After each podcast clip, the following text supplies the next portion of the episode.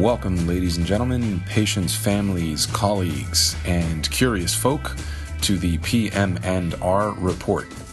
Our podcast is brought to you by the University of Texas at Houston in conjunction with McGovern Medical School and TIRR Memorial Hermann Department of Physical Medicine and Rehabilitation.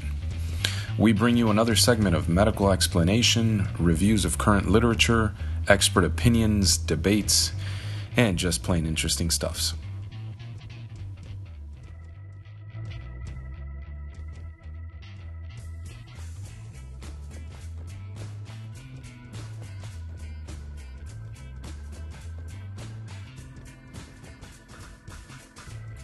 All right. Hello, everyone. My name is Saleh Sheikh. I'm a PGY3 at the UT PM&R program, and I am here with Dr. Thaut who um, will be joining us for our podcast today. How are you doing today, Dr. Thaut? Very well, thanks. Well, okay. You have far too many accolades for me to introduce you, so please go ahead and uh, let everybody know who you are and what you do. Yeah, I'm uh, I'm at the University of Toronto in Canada, and I'm a professor in the Faculty of Music, and I also have cross appointments in the Faculty of Medicine and uh, I'm the director of the Music and Health Science Research Center here. That's basically a brain neuroscience oriented basic and clinical neuroscience research in music uh, platform. And uh, we also have a, uh, MA and a PhD in music and health science, and I direct that too. So that's uh, also I'm, my position is actually, I should mention that I hold a Canada Research Chair, endowed chair from the federal government, so we need to mention that in official uh, introductions. So Justin Trudeau so far pays my salary. Okay, all right. Very, very diverse background. Very interesting. So, uh, do, do you have a background in music specifically, or did you play an instrument? And did you? Um... Yeah, I was a yeah. professional violinist and uh, became interested in uh, uh, brain research, science, the science around music. I mean, music has a long tradition of also being considered science. So that was really not this major leap that people may think. So um, in the Middle Ages, music was actually part of the quadrivium of arithmetic, geometry, astronomy, and then music. So the idea that there's some uh, scientific uh, connection to the idea how the brain processes music that is always interesting interesting to me and I wanted to take a break from performance uh, in late 20s and uh, found out that in the in the states uh, there are uh, some programs that sort of combine the idea of music psychology, music theory, and also some clinical aspects like music therapy. So I thought I'd take a very, uh, apply for a scholarship, a Fulbright, and go. If I get the money, I go. Mm-hmm. But that was really more a temporary idea to take a break from the performance um, grind. Sometimes that can turn into grind too. Almost mm-hmm. professional musicians know that well. And uh, I ran into an extremely exciting and supportive and stimulating research environment at Michigan State. That's where I got my doctorate. And so they offered me to stay there as a research assistant for my dissertation. And so I guess the rest is history. So, so I, have, I have, at some point in time in my life, I started living in parallel. Mm-hmm. So, so you... highly connected. So it's really yes. not uh, separate at all. And how did you get involved with uh, brain injury rehabilitation and apply your music background to this field? Yeah, that's. Uh, I was uh, initially I was very interested in uh, sort of more music cognition and understanding music the background of music performance, how we were able in from a brain point of view to learn discrete finger movements, for instance, on the violin or piano, hundreds and thousands of them in very short periods of time. So that seemed to be very specific to music learning. And since there was a clinical clinical component in my so integrated PhD program, there was a therapy component in there. So I looked at what they were doing there, and that was not terribly exciting to me. It was more interpretive, well-being ideas.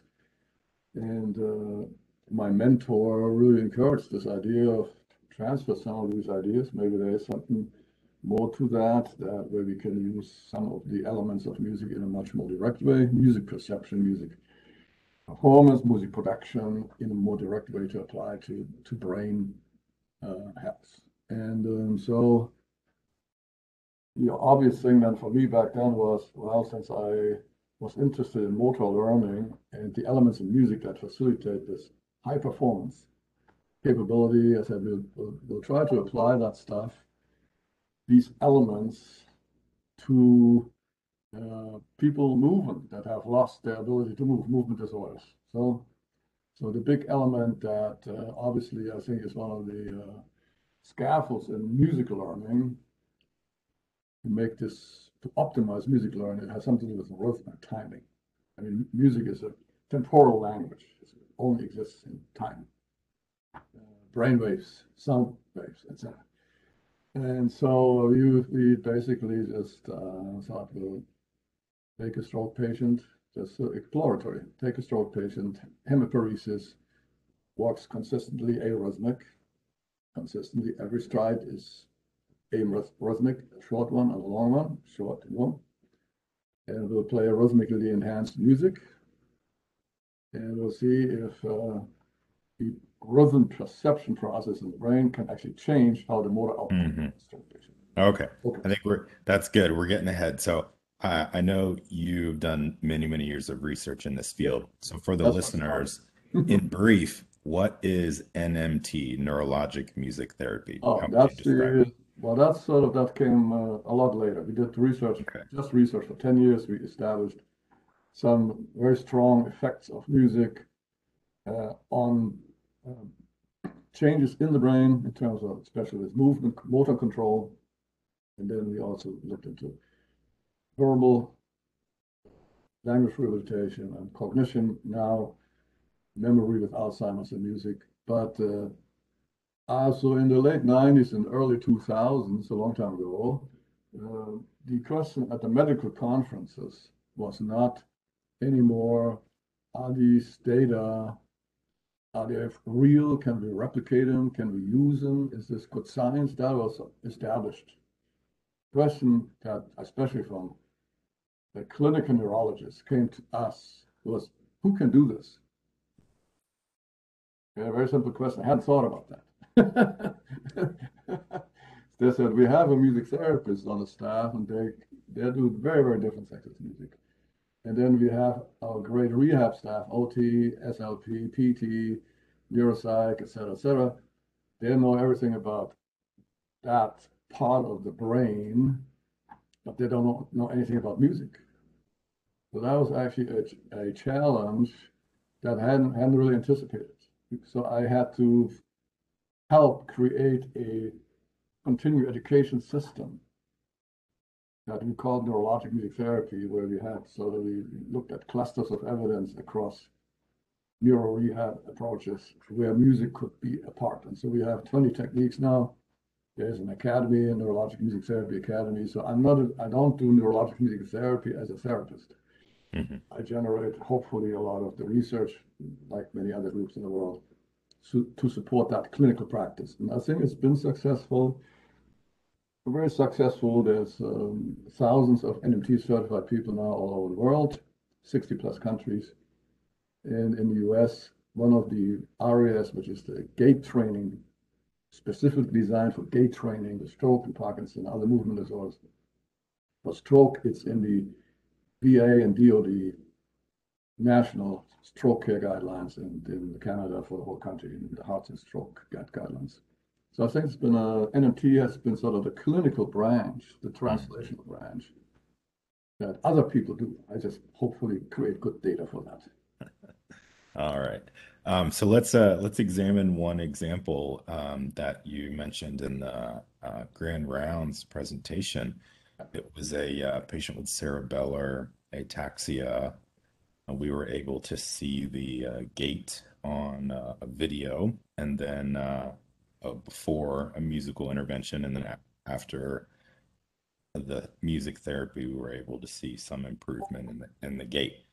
Um, so what uh, what did that therapy look like, and and uh, can you elaborate on this uh, yeah. this example? So the one of the videos I showed was actually the very first case we ever tried. There was a patient with a cerebellar Uh, lesion due actually due to surgery, not to different kind of approach, who had this ataxia gait. And my research physiotherapist and I tried to play with this idea of rhythm perception, rhythmic stimulation to see if that affects the motor system. And in that person, it affected beautifully the motor system. We never followed up with any systematic cerebellar studies until much later. But then the next study where we thought we could really pinpoint that better was with stroke.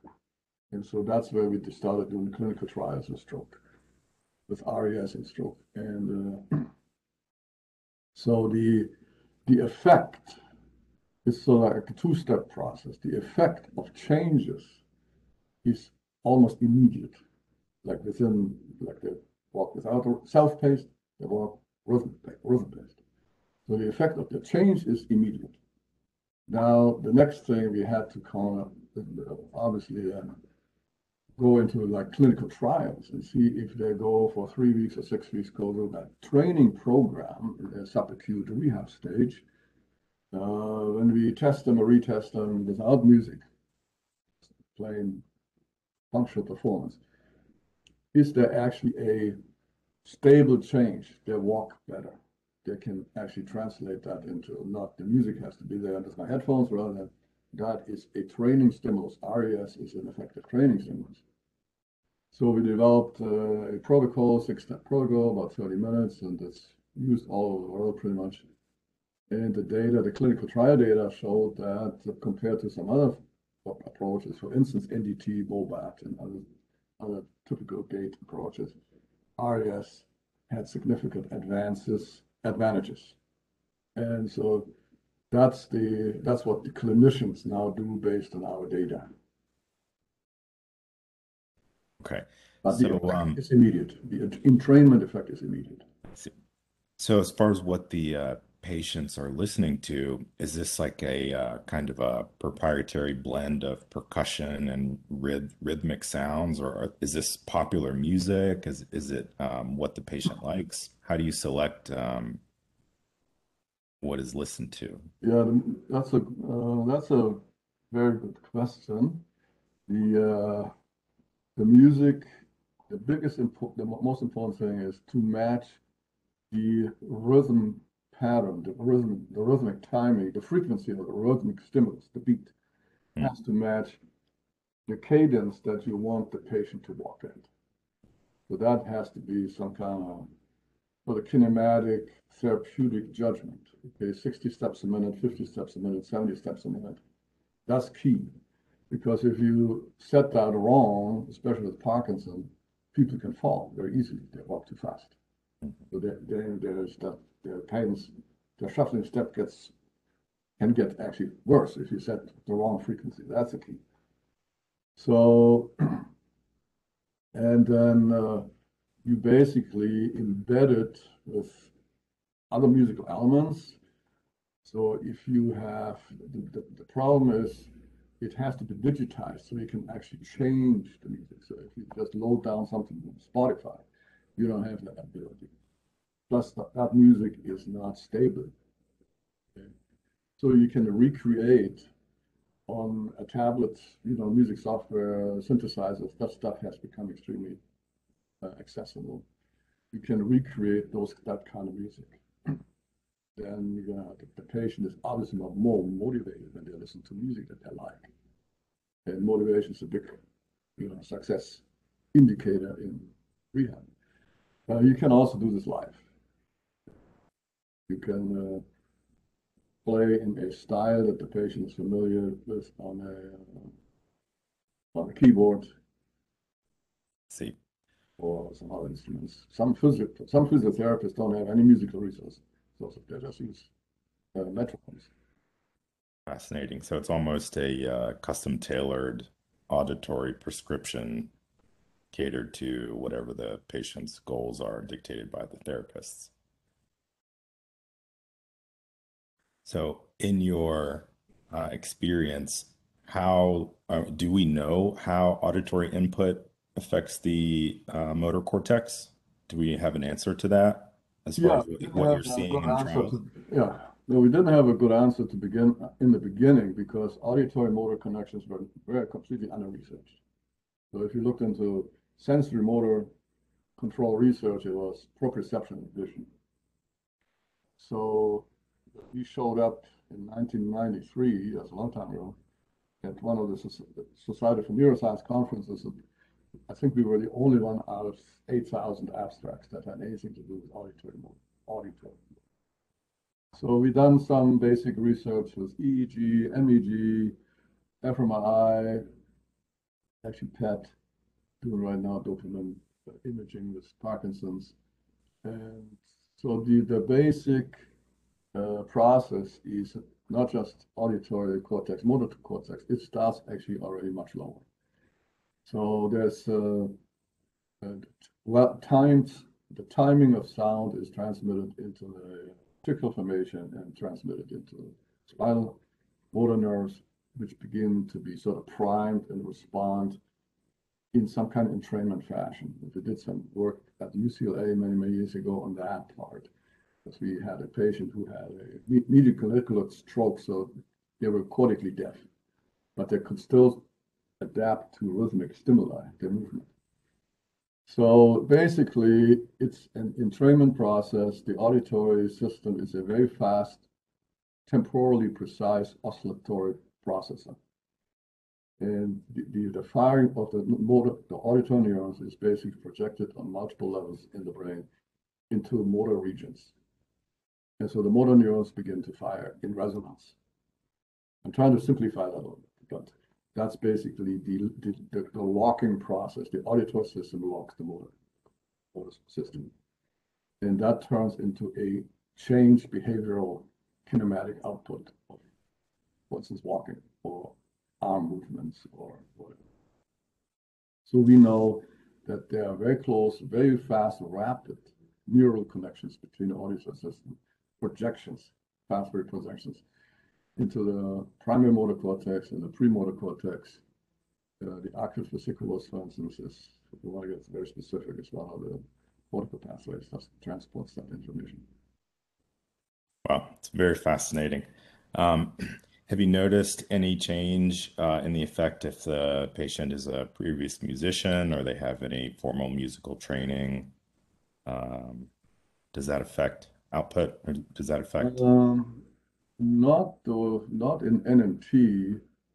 Maybe if there, some people they'll, no, I mean, it doesn't, it's, it's fundamental to how the brain organizes movement and the auditory input just changes that on a physiological basis. So, uh, musical talent does really not play any role in that uh, process because it's not a skill-based therapy, it's not a talent-based therapy. If you want to teach Parkinson a, a dance, which works on very similar kind of principles, but there counts, of course, a skill comp component to that. So there's some people who may be avid dancers, they may be doing better in as with Parkinson, but uh, with RAS, that's a that's a fundamental universal phys physiological brain connection. Okay, and in this particular uh, example of cerebellar ataxia, what specific um, improvements in gait and uh, motor planning uh, do you see? As I said, that's that's only cerebellar case we ever touched.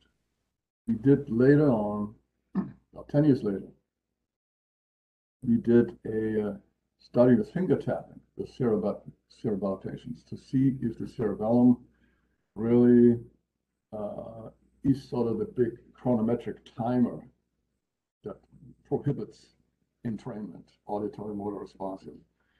So we did that study in uh, one of the big research centers in Italy, in Rome. Always a nice place to do research.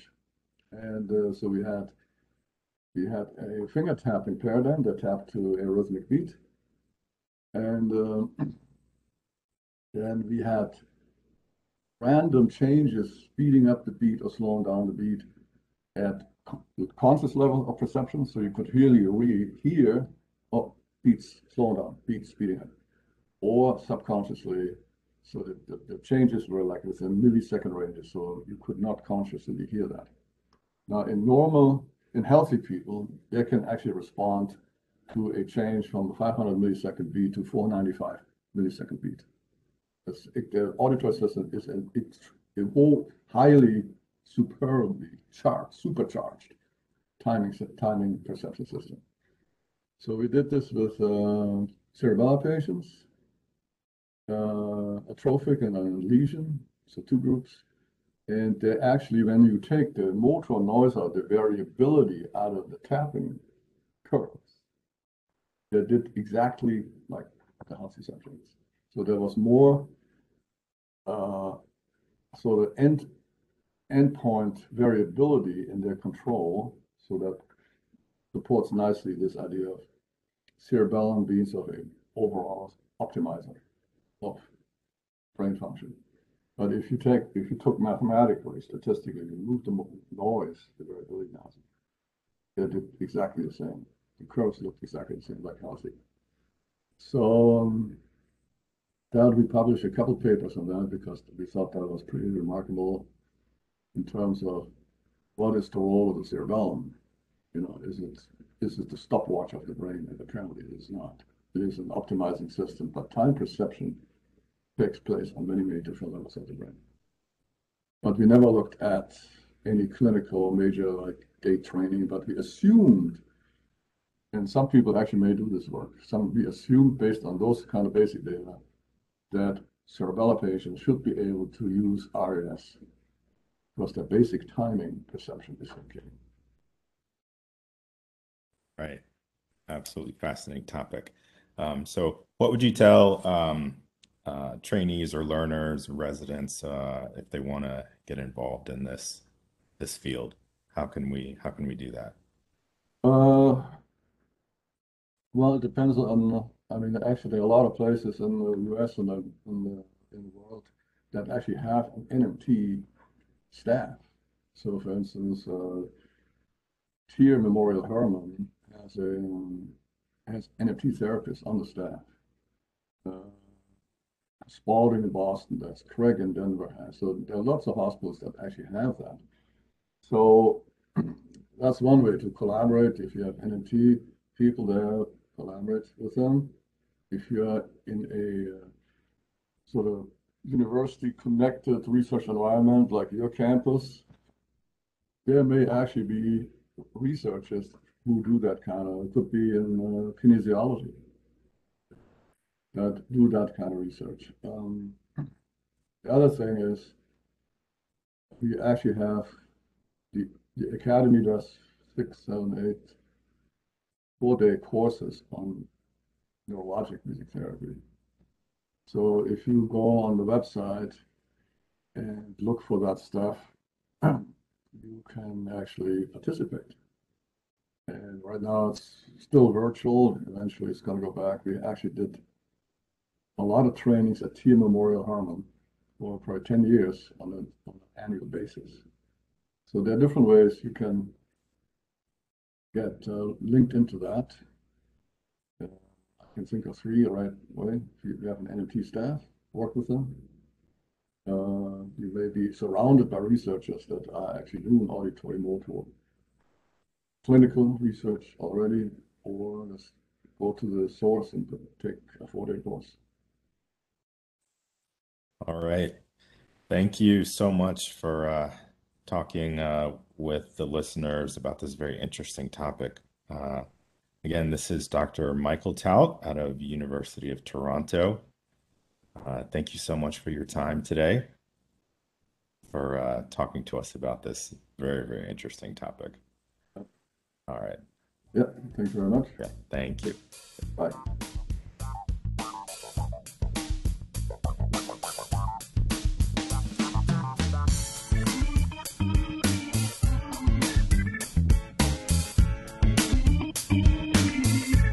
Would like to make it clear that we make every effort to broadcast correct information. We will double check facts and assertions, but we do ask our listeners to realize that medicine is a constantly changing science and an art. One physician may have an entirely different way of doing things from another, and any views expressed are solely those of the person expressing them. We welcome any comments, suggestions, and correction of errors. We do not accept any money, services, or sponsorship otherwise from pharmaceutical, supplement, or device companies. By listening to this podcast or reading this blog, you agree not to use this podcast or blog as medical advice to treat any medical condition in either yourself or others, including but not limited to patients that you may be treating consult your own physician for any medical issues that you may be having. This entire disclaimer also applies to any guests or contributors to the podcast or blog. Under no circumstances shall McGovern Medical School, any guests or contributors to the podcast or blog, or any employees, associates, or affiliates of UT Health be held responsible for damages arising from use of this podcast or blog. We are here to stimulate the dialogue. We are here to get the wheels spinning. We are here to spark new questions in the field of medicine. Thank you for listening.